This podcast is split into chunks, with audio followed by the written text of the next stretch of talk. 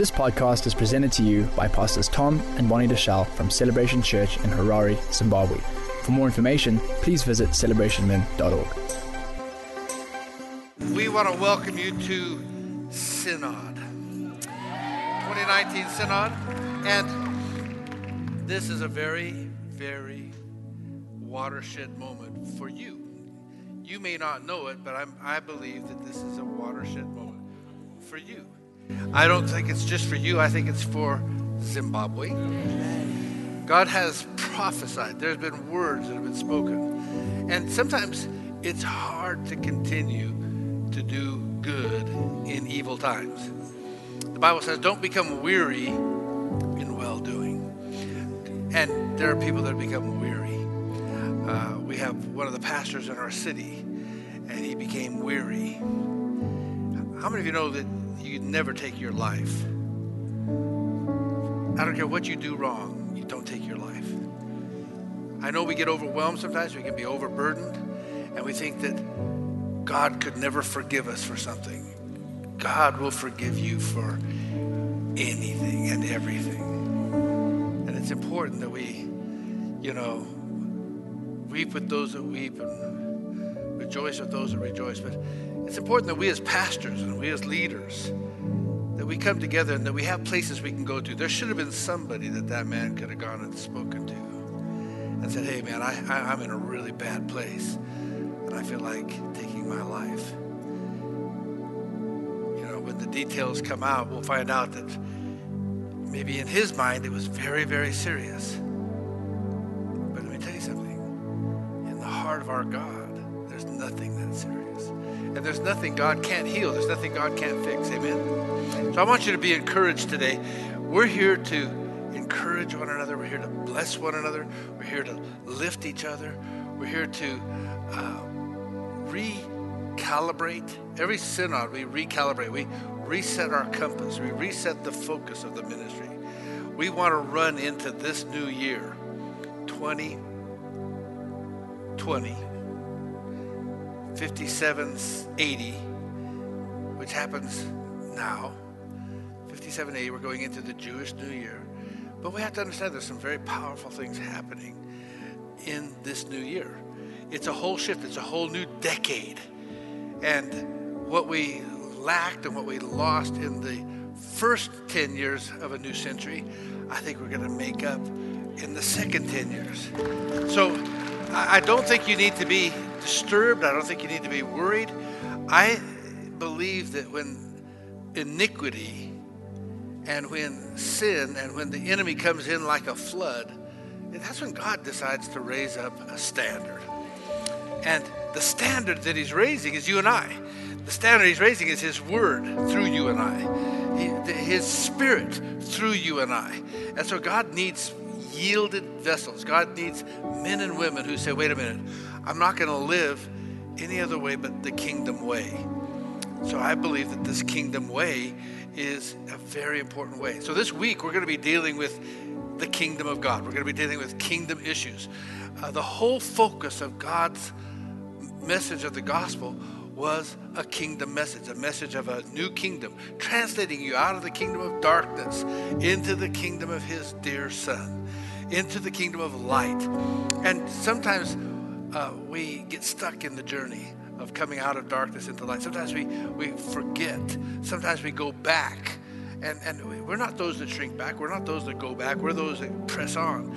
And I think it's time to renew a commitment. I think it's time to renew vision. I think it's going to be a great time for us to fellowship together, challenge one another. But I, I want to set the atmosphere this morning. And so for the next three mornings, I'll be teaching and I'll be just sharing, and I'm going to be really just delving into these kingdom principles, seven kingdom principles that I think can change our lives. Amen? But before I do that, I want to uh, read a prophecy that came yesterday morning. I don't know if you follow a woman. Her name is Lana Vawser. Have you ever heard of Lana Vawser? Anyway, she's a very powerful prophetess. And uh, she declared a, a prophecy on the 25th of September. Go ahead and sit down. I'm going to read this to you.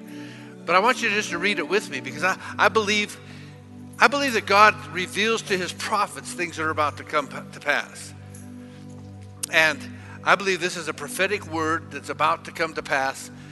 Uh, I've been following her for about two years now, and I find her to be not only very biblical, not only very spiritual and very scriptural, but I, I find her to also be very in tune with, with what I believe the Holy Spirit is saying about this generation. Let me give one caveat before I read this. Just because something is prophesied doesn't mean it will necessarily happen. We must take these words to heart and bring them to pass. That's our goal is to bring these things to pass. And it requires a certain lifestyle, it requires a certain commitment, it requires a certain determination, it requires a conviction, and it, it requires you and I to lead the way. Things don't just happen. They don't, life doesn't happen. Life is taken.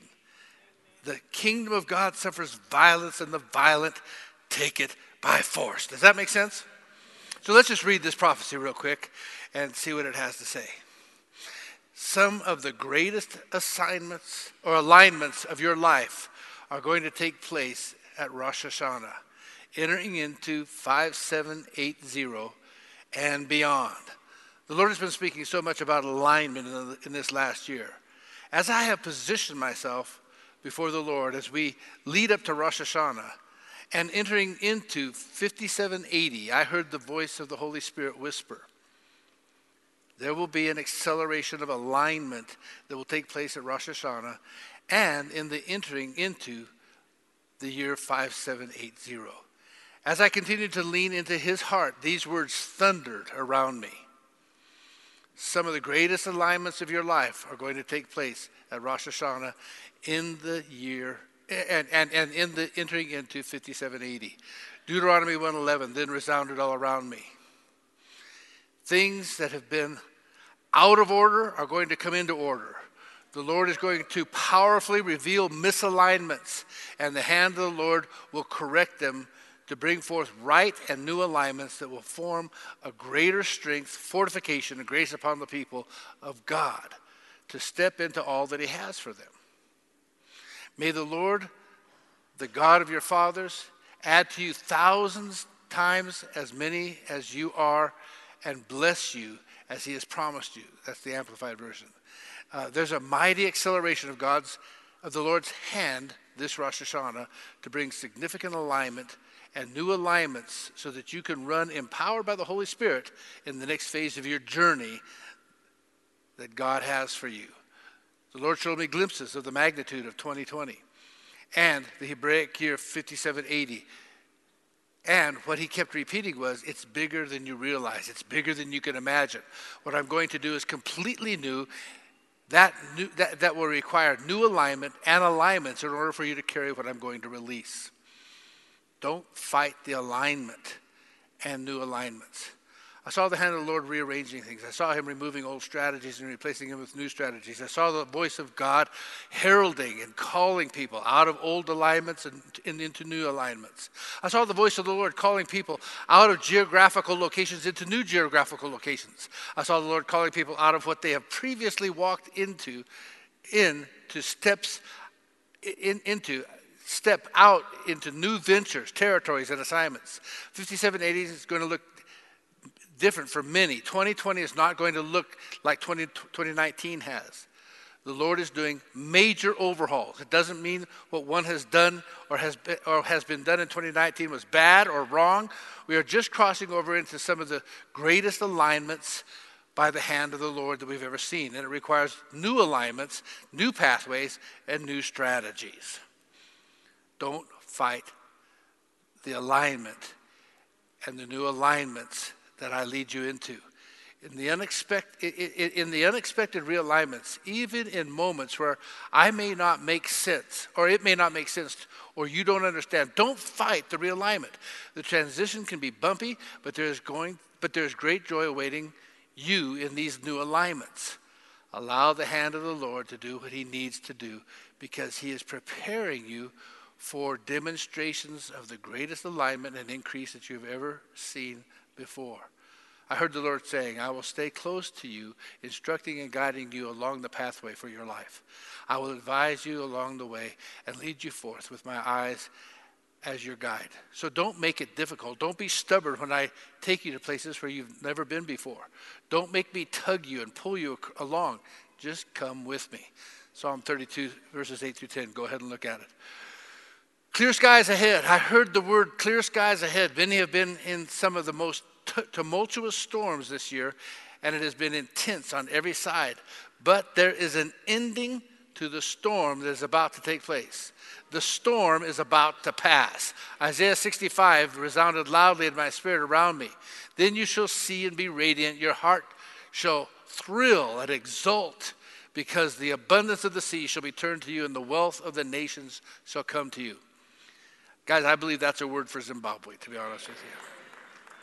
There's tremendous joy that will be found in the acceleration of alignment that is about to take place over Rosh Hashanah and beyond. There is not only an increase in many ways that is going to take place, the Lord spoke to me that there will be that there's going to be a major increase of provision for his new visions in 5780.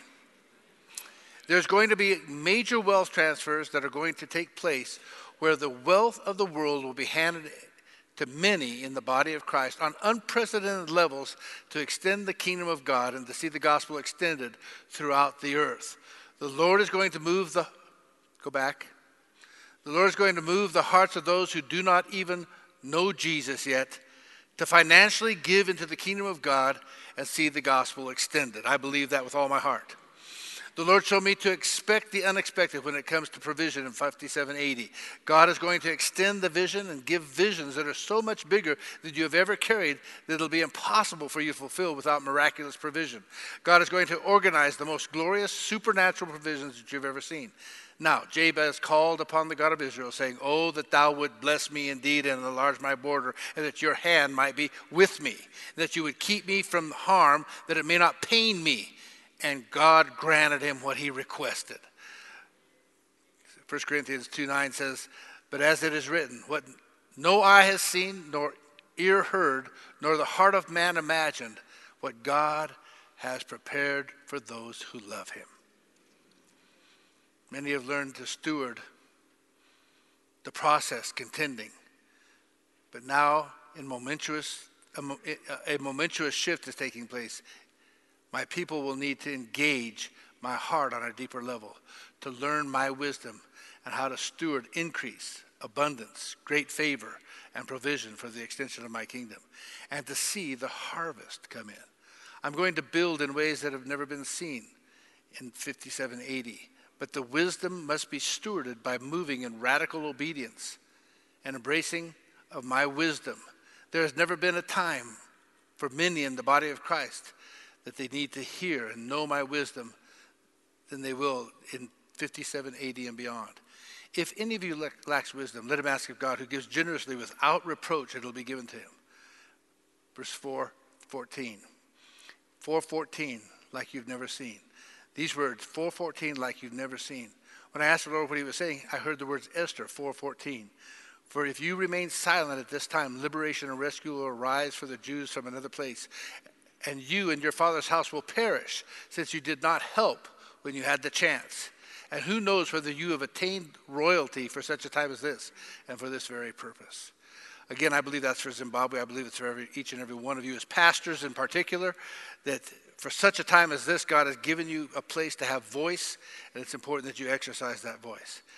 In this acceleration of alignment that will take place, there will be greater doors of favor that are going to open up to the body of Christ in their destiny to see the kingdom of God extended.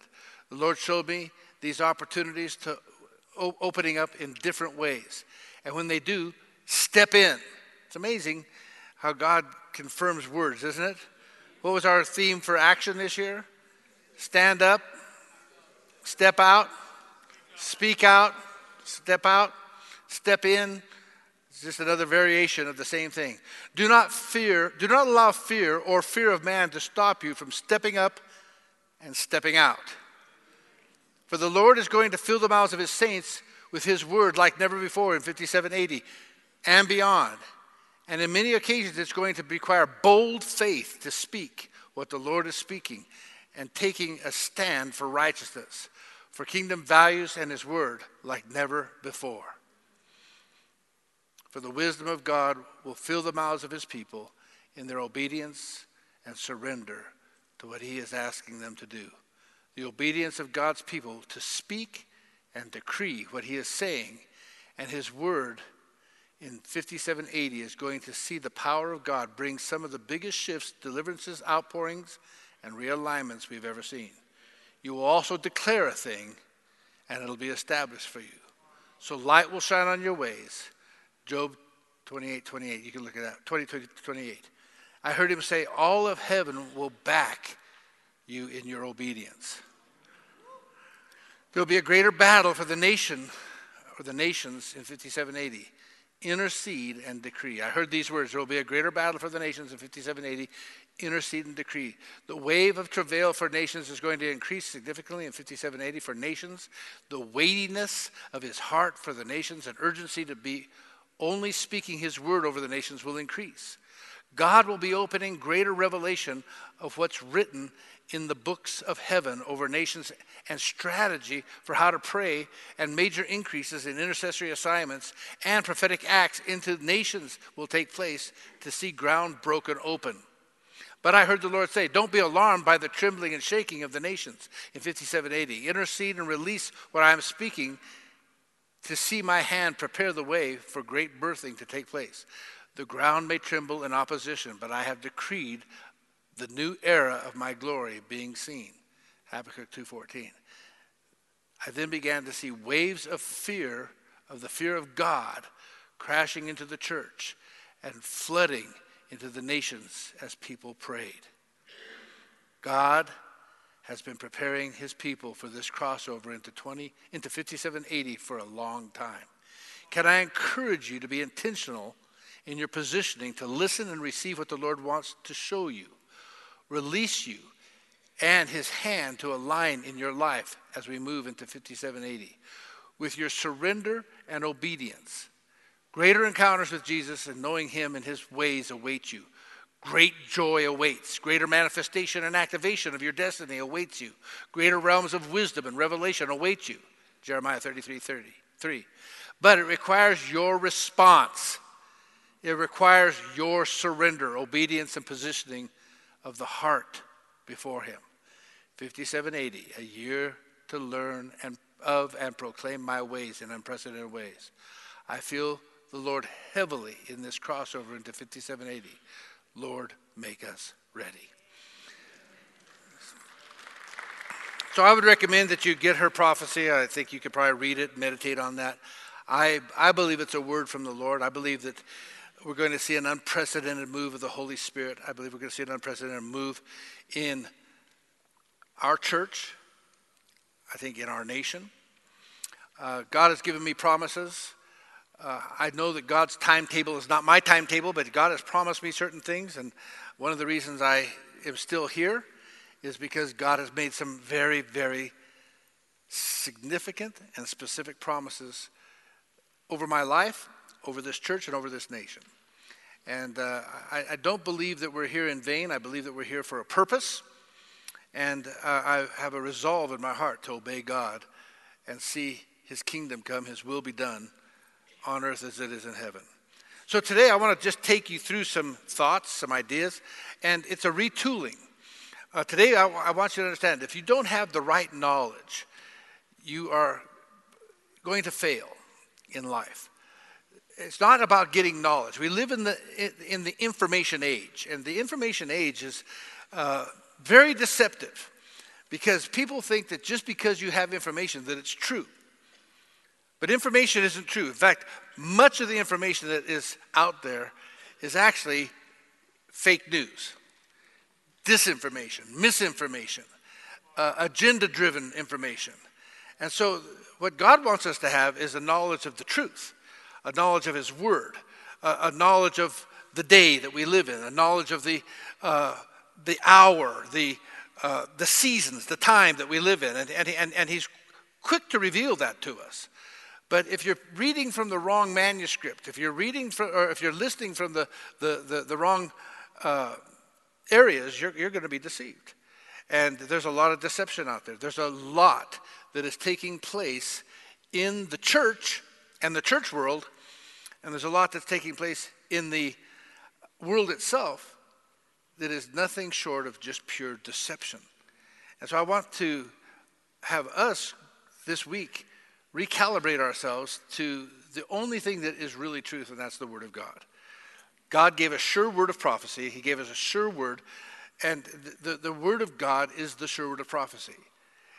And so I want us to refocus on the Word of God. I want to focus on some of the things that God has said to us in the past. And, uh, you know, I just want to talk a little bit about our own nation and what the kingdom should look like in Zimbabwe. So, when we look at the nation of Zimbabwe, many people see it as a failed nation. In fact, we've been a failed nation five or six times. Uh, I think they just keep rolling it over now uh, with the United Nations. We're called a failed nation. And, and, and I think that we're failing today. I don't see much hope in the natural for the way our government runs the nation. But that's because they're not managing anything. They're just whatever they're doing, but there's no management. Okay? But they're, they're definitely not running a nation. They don't have the capacity, they don't have the will, and the nation's far too wealthy to be as poor as we are. But when we're poor like this, it's easy to be controlled. So there has to be a rising up and a voice of wisdom and a voice of revelation that speaks into the situation and some courageous men and women that model and demonstrate kingdom activity. So when we think of the kingdom of God, when we think of, uh, in fact, when we, when we think of Zimbabwe, let's first of all look at that. If I were to ask you to take out a piece of paper and draw a line down the center of the piece of paper and list on one side all of the advantages that there are of living in Zimbabwe, all the things that make Zimbabwe a great nation, and then put all the disadvantages on the other side. I can promise you this that by the time you finish, as long as you think about that, by the time you finish it, the advantages would far outweigh the disadvantages. The wealth of this nation, the magnitude of its resources, the magnitude of its people, that would be an amazingly lopsided piece, piece of paper. The, the, the pros would far outweigh the cons. The advantage far outweigh the disadvantage side of the nation. Why? Zimbabwe is rich in mineral resources. It's filled with fertile agriculture, ranch lands. It has good infrastructure. Even as broken as our infrastructure is, I'll tell you it's better than most of Africa. And its people are known for a high level of education for the first 20 years after independence, in 1980, the per capita gross domestic product was twice the average of other sub Saharan African nations. Can you imagine that? We were twice as powerful, twice, our GDP was twice as much as every other sub Saharan African nation. In fact, compared with other African countries, Zimbabwe at that time was considered to be wealthy. Now, this picture only changed in the year 2000 when we began to implement policies that began to change the very fabric of our nation. And you began to break down the very institutions that made the nation great. We have had that breakdown of institutions ever since, to where today the tax base is almost non existent. Today, Every company that is trying to run their company is overtaxed and has the hand of some politician in their pocket paying bribes. And it's almost impossible to do business. the government has regulated things to the extent that nothing works. Government doesn't know how to run businesses. They're not business people. They should never be in business. They, and it's obvious by the way that everything runs in this country. Nothing runs. Even so much as to say that recently, now we're telling people that they can't use their own money. And, and, and, and these are even the cronies of government that can't. This is ridiculous. It's pure folly. And it will not last. It cannot last. It will change. Now, how it changes, I'm not prophesying. I'm just saying it cannot last. You cannot run a nation the way this nation's being the nation's not being run. It's just being left to the folly of these people. And we make these political we make slogans politically that are ridiculous. So what is the alternative?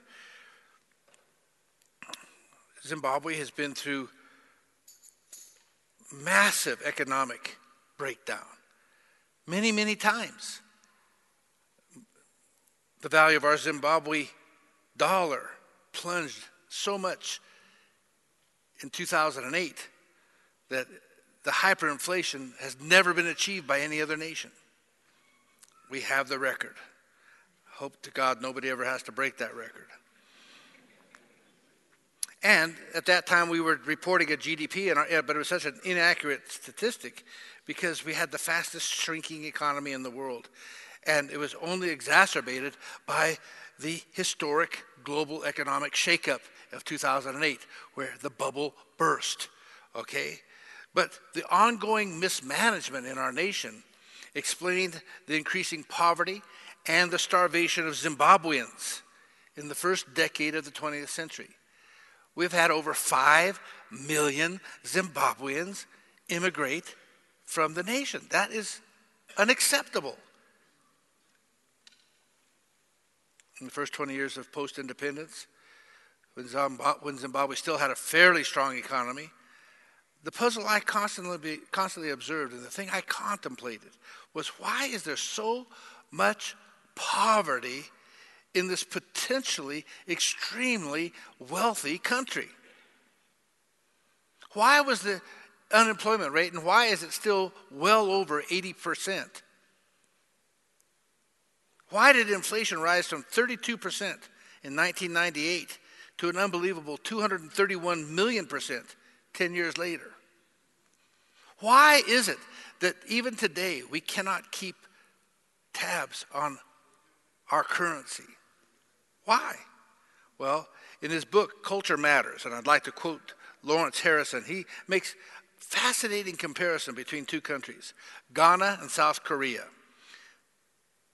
Now, almost 70 years ago, at the end of the Korean War, both of these countries had nearly the same rock bottom GDP. Both were Christianized at the same time. They both had a revival. So, why does South Korea have the 12th largest economy in the world while Ghana remains in poverty. Could the answer lie in that piece of paper that lists advantages and disadvantages? Or perhaps the answer may be found not just in the natural wealth, but also in the need for a cultural and spiritual awakening. See, the difference is that South Korea experienced a cultural and spiritual awakening that they implemented into the daily lives of the people, where Ghana did not. Although they got born again and they had a spiritual revival, they did not implement biblical principles. They held on to cultural values. Culture matters. Zimbabwe has done the same thing. Although we call ourselves a Christian nation, 85% Christian by EFZ standards, we are far from Christian in the way that we carry ourselves and far from the values of Christianity. These are not kingdom values that are being espoused. And many of our brothers and sisters, many of those that we preach to, and some of you that are here as pastors, compromise yourself around your culture and do not live the gospel of the kingdom, nor do you preach.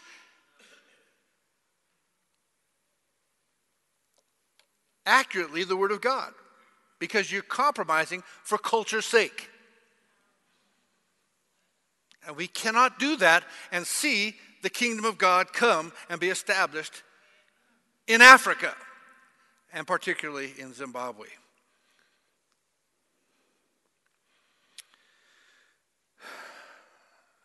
Long ago, when the Lord spoke to me about issues that Zimbabweans faced on a daily basis, I felt compelled to address them. My early years of ministry, he taught me that, you know, pat answers, simple maxims. Just, you know, that's why I don't really like things like God is good all the time, all the time. God is good because we're very, very good in Africa at cliche. We're very, very good at saying the right thing but doing the wrong thing. We're very, very good at intellectualizing everything but not taking it to heart.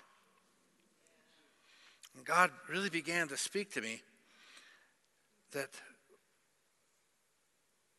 when people are traumatized by war, by drought, by devastation, by violence, by psychological warfare on a, dial- on a daily basis, they needed unchangeable and proven truths to live their lives by. Something, a grounding that could not be shaken or moved.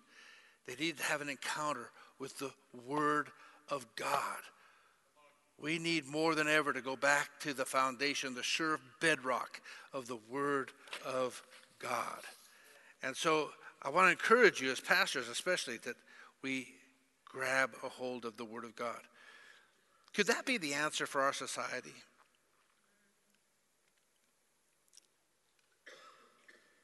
Could it be that this would let the people out of the box that they were locked into?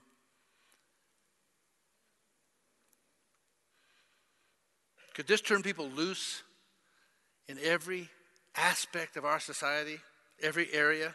See, Jesus taught his disciples to pray a certain prayer. He said, Pray this Thy kingdom come, thy will be done on earth as it is in heaven.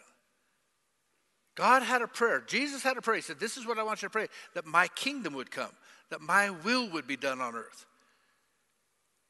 Folks, I want you to know something. That mandate has never changed. God has a kingdom that He wants to establish on earth. Its values are those principles that we find in the scriptures. We want to adhere to those. He promised us to establish an everlasting kingdom that would never pass away. And uh, I don't know, do I have Psalm 145 13 up there? It says, Your kingdom is an everlasting kingdom, and your dominion endures throughout all generations. The Lord is trustworthy in all that he promises and faithful in all that he does. Boy, I want to align with that scripture. I want to be with a God who is faithful in all that he does. Daniel, 20, Daniel 7, verse 27, verses 26 and 27 says this But the court will sit. Now, the courts of heaven are going to sit. They are sitting. You and I have bold access into that courtroom.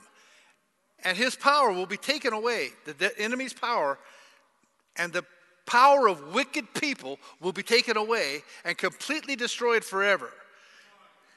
Then the sovereignty, power, and greatness of all the kingdoms under heaven will be handed over to the holy people of the Most High. Who? To the holy people of the Most High. His kingdom will be an everlasting kingdom, and all rulers will worship and obey him. But, guys, what's the condition here? That we have some holy people of God, holy people of the Most High. There has to be a remnant, there has to be a group of people that stand up, that boldly declare, that live the life. You know, my greatest concern right now is that I see so much of the world creeping into the church. That the church is no longer standing out as a beacon of truth and honesty and life. No, no, we're trying to be like the world.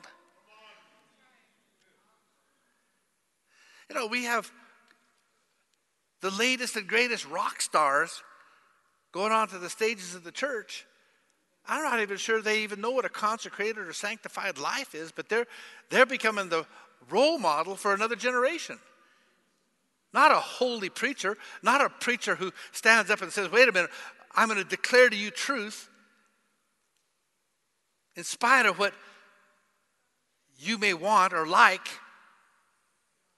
We're trying to bless a generation by becoming like them.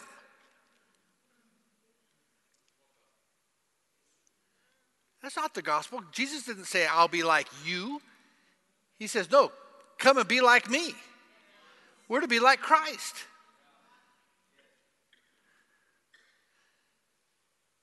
Jesus says, Be separate, come out from amongst them. Be holy as I am holy. These, these, these, these, are, these are words of God. Bonnie and I when we first started this church, believed that if we asked, that He would show us exactly how to inaugurate His kingdom in our cities, the provinces, the states, and through the nations. We began building people and building dreams so that we could build the kingdom of God. We started to teach young people that it wasn't enough to get a job, but that they could carve out a destiny we taught some of you when you and you were young that you didn't have to just work. And it's not wrong to work for someone, but you didn't have to. You didn't have to. You could actually have a purpose beyond a job. See, many of you grew up in the British schooling system that equipped you to work inside the system. And the system was designed to keep you adequately poor, controlled, happy and content at a certain level so that you could be controlled, that you would never have real power, that you would never have real determination, self determination, and never come to self efficacy. And many settle for that. And it's not wrong. I'm not saying that it's not wrong to have a good job and that you can't be effective serving in the kingdom of God. But there are others of you that God destined to carve a way that would employ thousands of people, hundreds of people, that would create vehicles that would have voices that power would listen to. Instead, we're all listening to so called powerful people that can't even figure out how to fix the lights that we paid for a couple of years ago that are supposed to work by solar power. We have no electricity. We can't even pay for the chemicals to have water in the nation. These are the basic, basic tenets of a good governance. And we don't, can't even do that. And yet we're supposed to listen to these people. We're supposed to follow them. But where are they leading us? There is no leadership. Therefore, the nation is desperately in need of people that will stand up and say, wait a minute, the king is naked. Long live the king. But it's time for us to say, we need some, and I'm not talking about anarchy. I'm not talking about overthrowing the government. I'm talking about, hey, enough is enough. They're all, they're fresh out of answers. And all the rhetoric and everything they put in the newspaper is just propaganda. Oh, we've done this. You've done nothing, and you're doing nothing. We're open for business. We're not open for business. We're not open for anything. We, we don't even have electricity. Don't tell me we're open for business. It's ridiculous. Now, when, when, when things are kind of working, you think we're going somewhere, but it's not getting better, it's getting worse. And none of them seek God. Not one is seeking God. And that's where the error is because we pay lip service to God, but we do not seek Him. And it's in the church. The sickness is in the church. Even in our churches.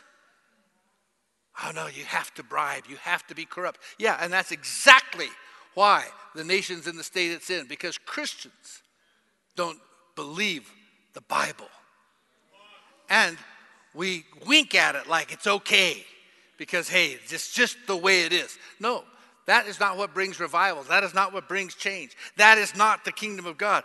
God is looking and desperately in need of men and women that He can show Himself strong on their behalf, that'll stand up for principle. And I believe that those men and women are in this auditorium this morning. It doesn't take many. God's not limited to save by many or by few. It doesn't take many.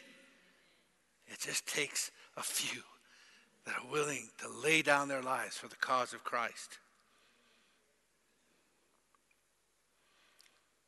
We taught that it wasn't enough to be an employee, but that you could be an employer. It's not enough to work for money, but you could begin to put money to work for yourself. We taught that it wasn't enough to get a good education, but that you needed to become an educator. It wasn't enough to have the power to vote, but you needed to be actively involved in the political process. You see, it's the kingdom of God where reformation takes place. And God began showing us that the kingdom of God couldn't come through government. It could only come through the church. It's only through the church can reformation take place. And if we're going to see reformation in Zimbabwe, I can tell you it's not going to come from the people that are in power because they have no power to reform. It's been proven that they cannot reform. They had their chance. There was a coup. The goodwill of the whole nation was behind them, but they had their chance and they didn't capitalize on it, and they're not capitalizing on it. So, what does the nation need? It needs a move of the Holy Spirit. It needs Almighty God to show up. It needs a people that will turn their hearts to the one source of an answer the Word of God with our whole hearts.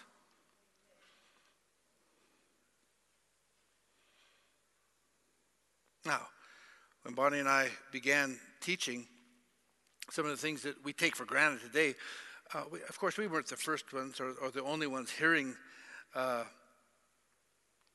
what we were hearing. Uh, there were a handful of places around the world, uh, a small and usually misunderstood group of people that were talking about breaking the church out of the four walls and bringing kingdom principles into business, into agriculture, into medicine, into church, into government, family, education, finance, science, technology, sports, entertainment, the arts, every sphere of the world. Back then, we had 12 domains, I called them. That's long before I ever heard about, I don't know, what is it, seven mountains, 10 mountains, what is it? I, I don't know. Uh, 10, anyway, 7, 10, 12. I'm not going to argue with anybody. It, it, I'll, I'll, go, I'll go with the seven mountains, that's fine. Uh, but there's still 12 dominions. Uh, I, I think that what God was saying was the same thing. That, hey, get outside of the four walls of the church and make a difference. Take my kingdom. Oral Roberts said, go where the light is dark where it's dark. Bring my light to a people that I've never heard. I'll tell you what, our, our nation has heard a lot of preaching, but I don't know if they've ever seen the kingdom at work.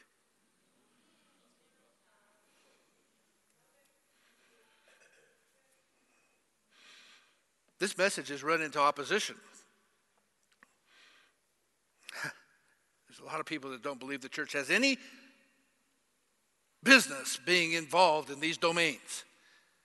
I've been threatened by more than one so called leader that don't tell our people these things.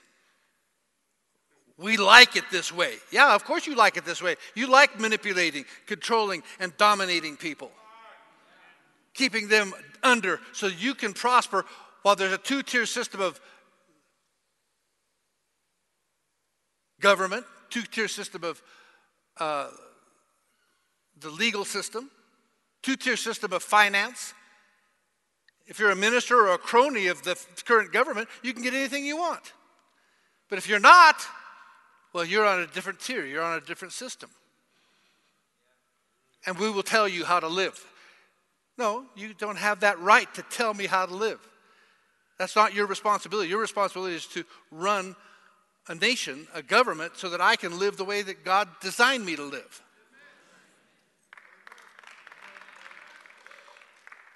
Some of you are clapping nervously, I can see that.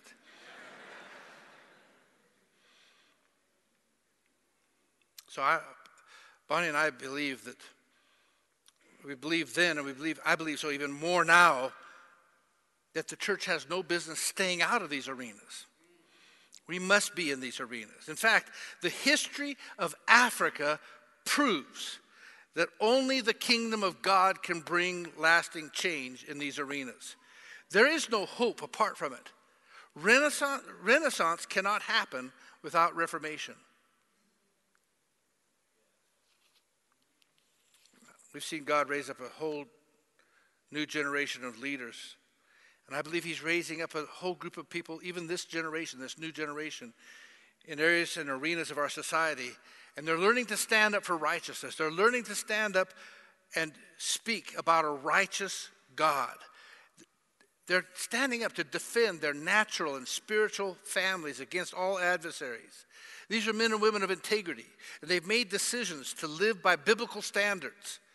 But they need voices, they need pastors, they need leaders that will uphold strong biblical standards, strong words of God from our pulpits that they can stand on every week, every day as they go out and do battle in the marketplace.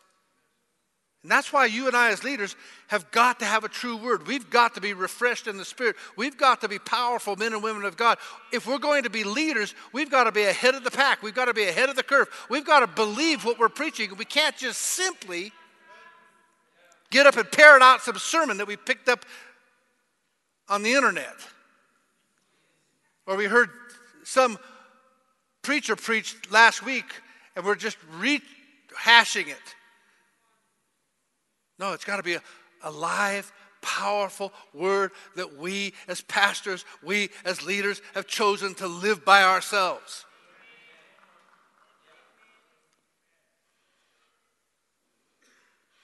I believe that God is taking some of our people. In fact, I experience this all the time in our church that God is taking so many of our men and women and placing them in strategic positions where they make really big differences in our country, really big differences in some of the policies that are being presented, in, in the culture itself.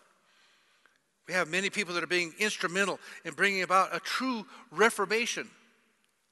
But it's not fast enough. We, we need more, and we need to help these that are so strong stay strong because they're being persecuted. Every time they raise their head, let me tell you something it is not an easy fight. Ungodly men do not want godliness. Ungodly people do not want truth. Thieves and liars and corrupt people do not want to be told that they are thieves and liars and corrupt. They want the church to say, Oh, you're doing such a good job. You're doing a terrible job. Put it on record. This is a hell of a way to run a nation. And it's not being managed, it's not being run. And we're not seeking God. And we just keep thinking that we could just say something else. And the ideas are almost ridiculous now. And we're supposed to sit here and, oh, that was wonderful. Yeah, ooh, that's a plot. It's, oh, it's simple. Everything's simple. Nothing is simple. We need a wisdom from above. We need knowledge of God. We need understanding, and we need the wisdom of God if we're going to solve the nation's problems and the nation's issues. Don't shout me down because I'm preaching real good this morning. When the apartheid in South Africa was dismantled, which was the last nation on this continent to be under the yoke of colonialism, there was a great cry that came out of Thabo Mbeki, the second president of that nation, for an African renaissance. although there needs to be an enlightenment.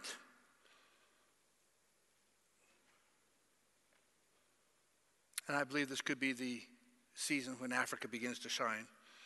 Renaissance can never happen without a reformation. The Reformation precedes preceded the Re- Renaissance. The Reformation was the move of the Holy Spirit on the hearts of men that began to change the doctrines by which men lived their lives that brought about an enlightenment that caused the Renaissance to take place. Somehow, Africa believes that education will solve their problems, that, the, not, that just pure knowledge will solve their problems. I'm telling you, knowledge has not solved our problems. In fact, we have some of the most educated men leading our country, and they can't solve the problems. It's not knowledge we need, it's wisdom we need. It's wisdom that comes from God and the knowledge of God that we need. And it's up to you and I, as pastors and preachers, to lead the church and to lead our people into the knowledge of God, into the wisdom of God and to ask God to empower our words, that we be bold to speak, not ashamed of the gospel, and not afraid of men that have lost their way.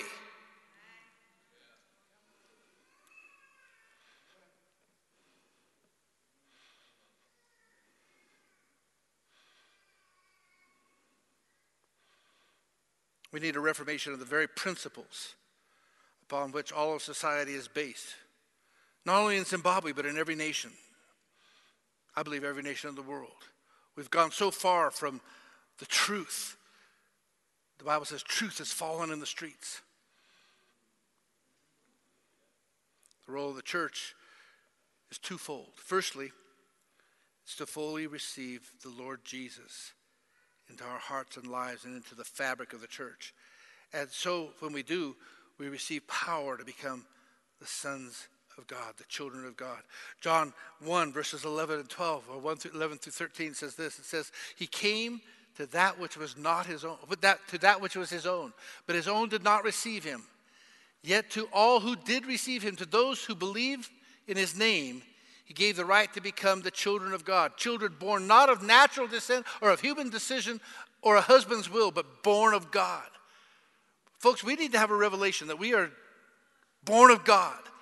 We are born of the Spirit. We are the sons and daughters of Almighty God.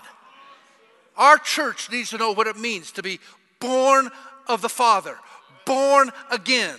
What it really means, we have to preach the gospel of salvation, the gospel of the kingdom of God. And this is the first and most important thing that God gave us to do as the church is to let people know that they are sons and daughters, children of Almighty God. Is anybody listening today? Now, this initially takes place in the heart of a person, an individual's heart, but then this change has a knock on effect because when one heart is changed, it begins to affect the family.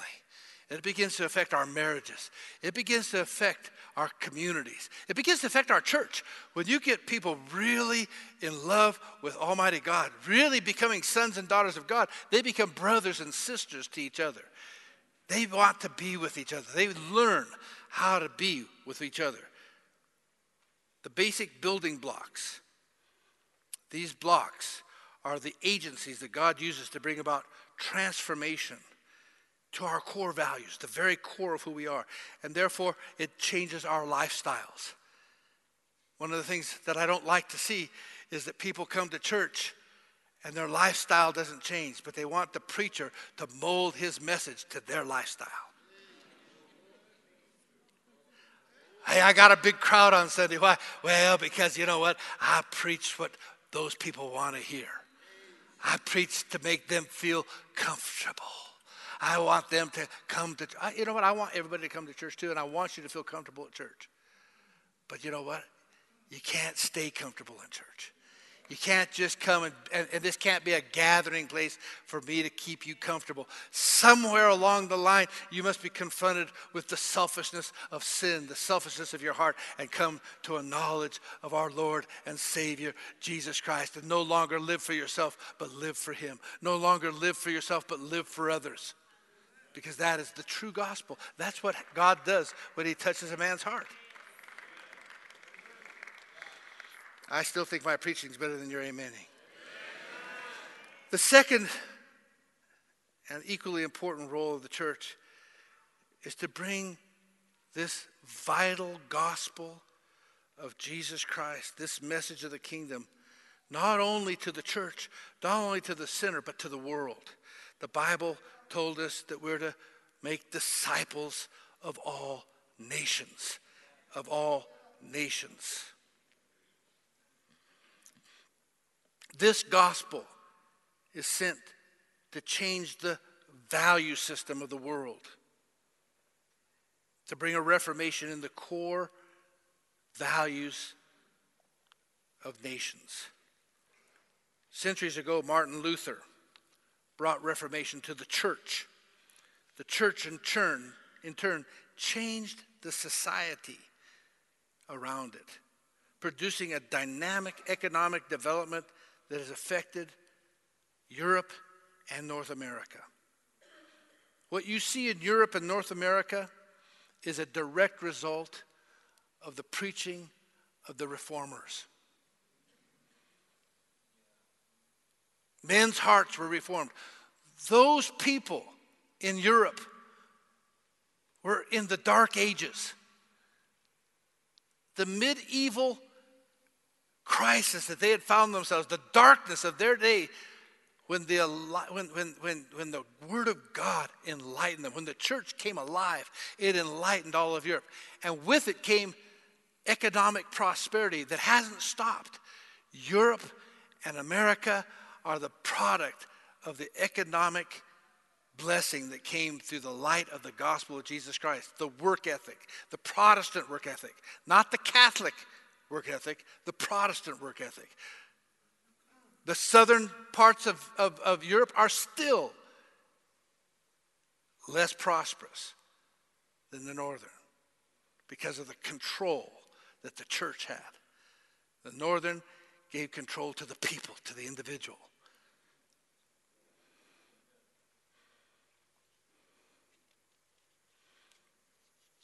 There's a man named Mariano uh, Grondona, and he writes this. He says, It was more than a Protestant Reformation. It was a Protestant cultural revolution that changed the map of Europe by affecting all the nations that had been ranked as second ranked nations Holland, Switzerland, Great Britain, Scandinavian countries, Prussia, and the former British colonies of North America.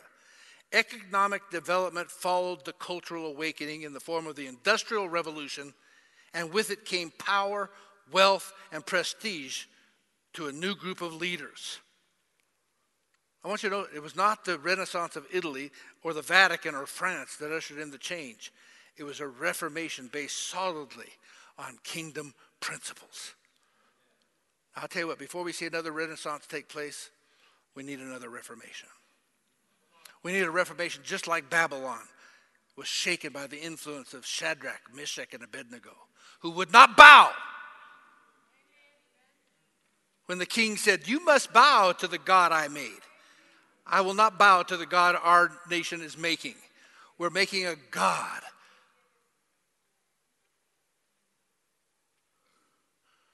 We make decrees that are so ungodly, that are affecting the lives of so many.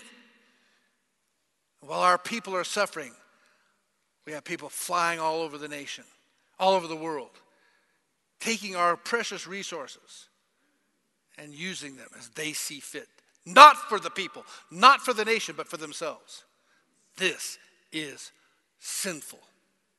It is wrong.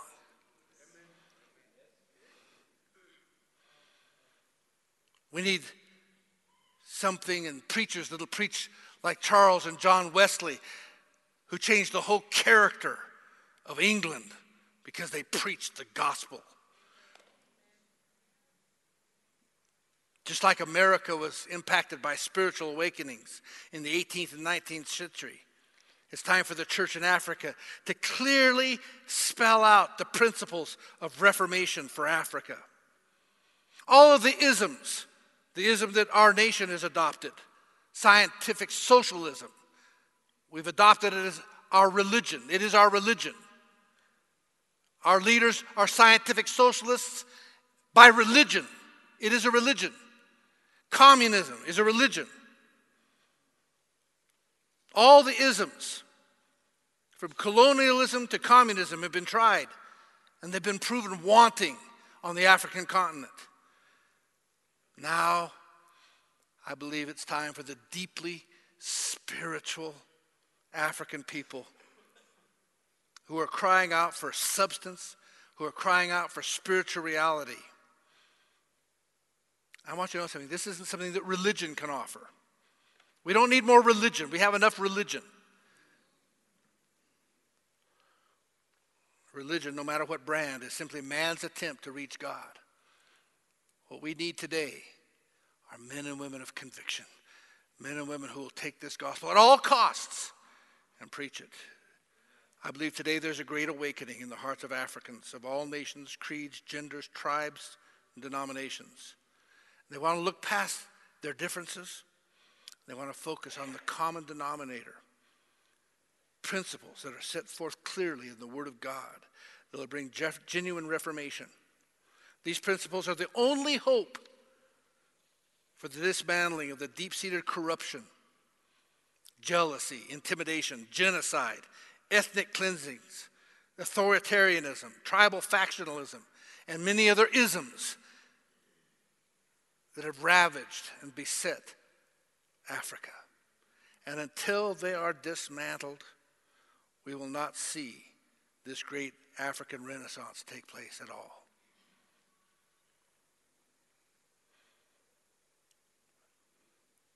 To do this,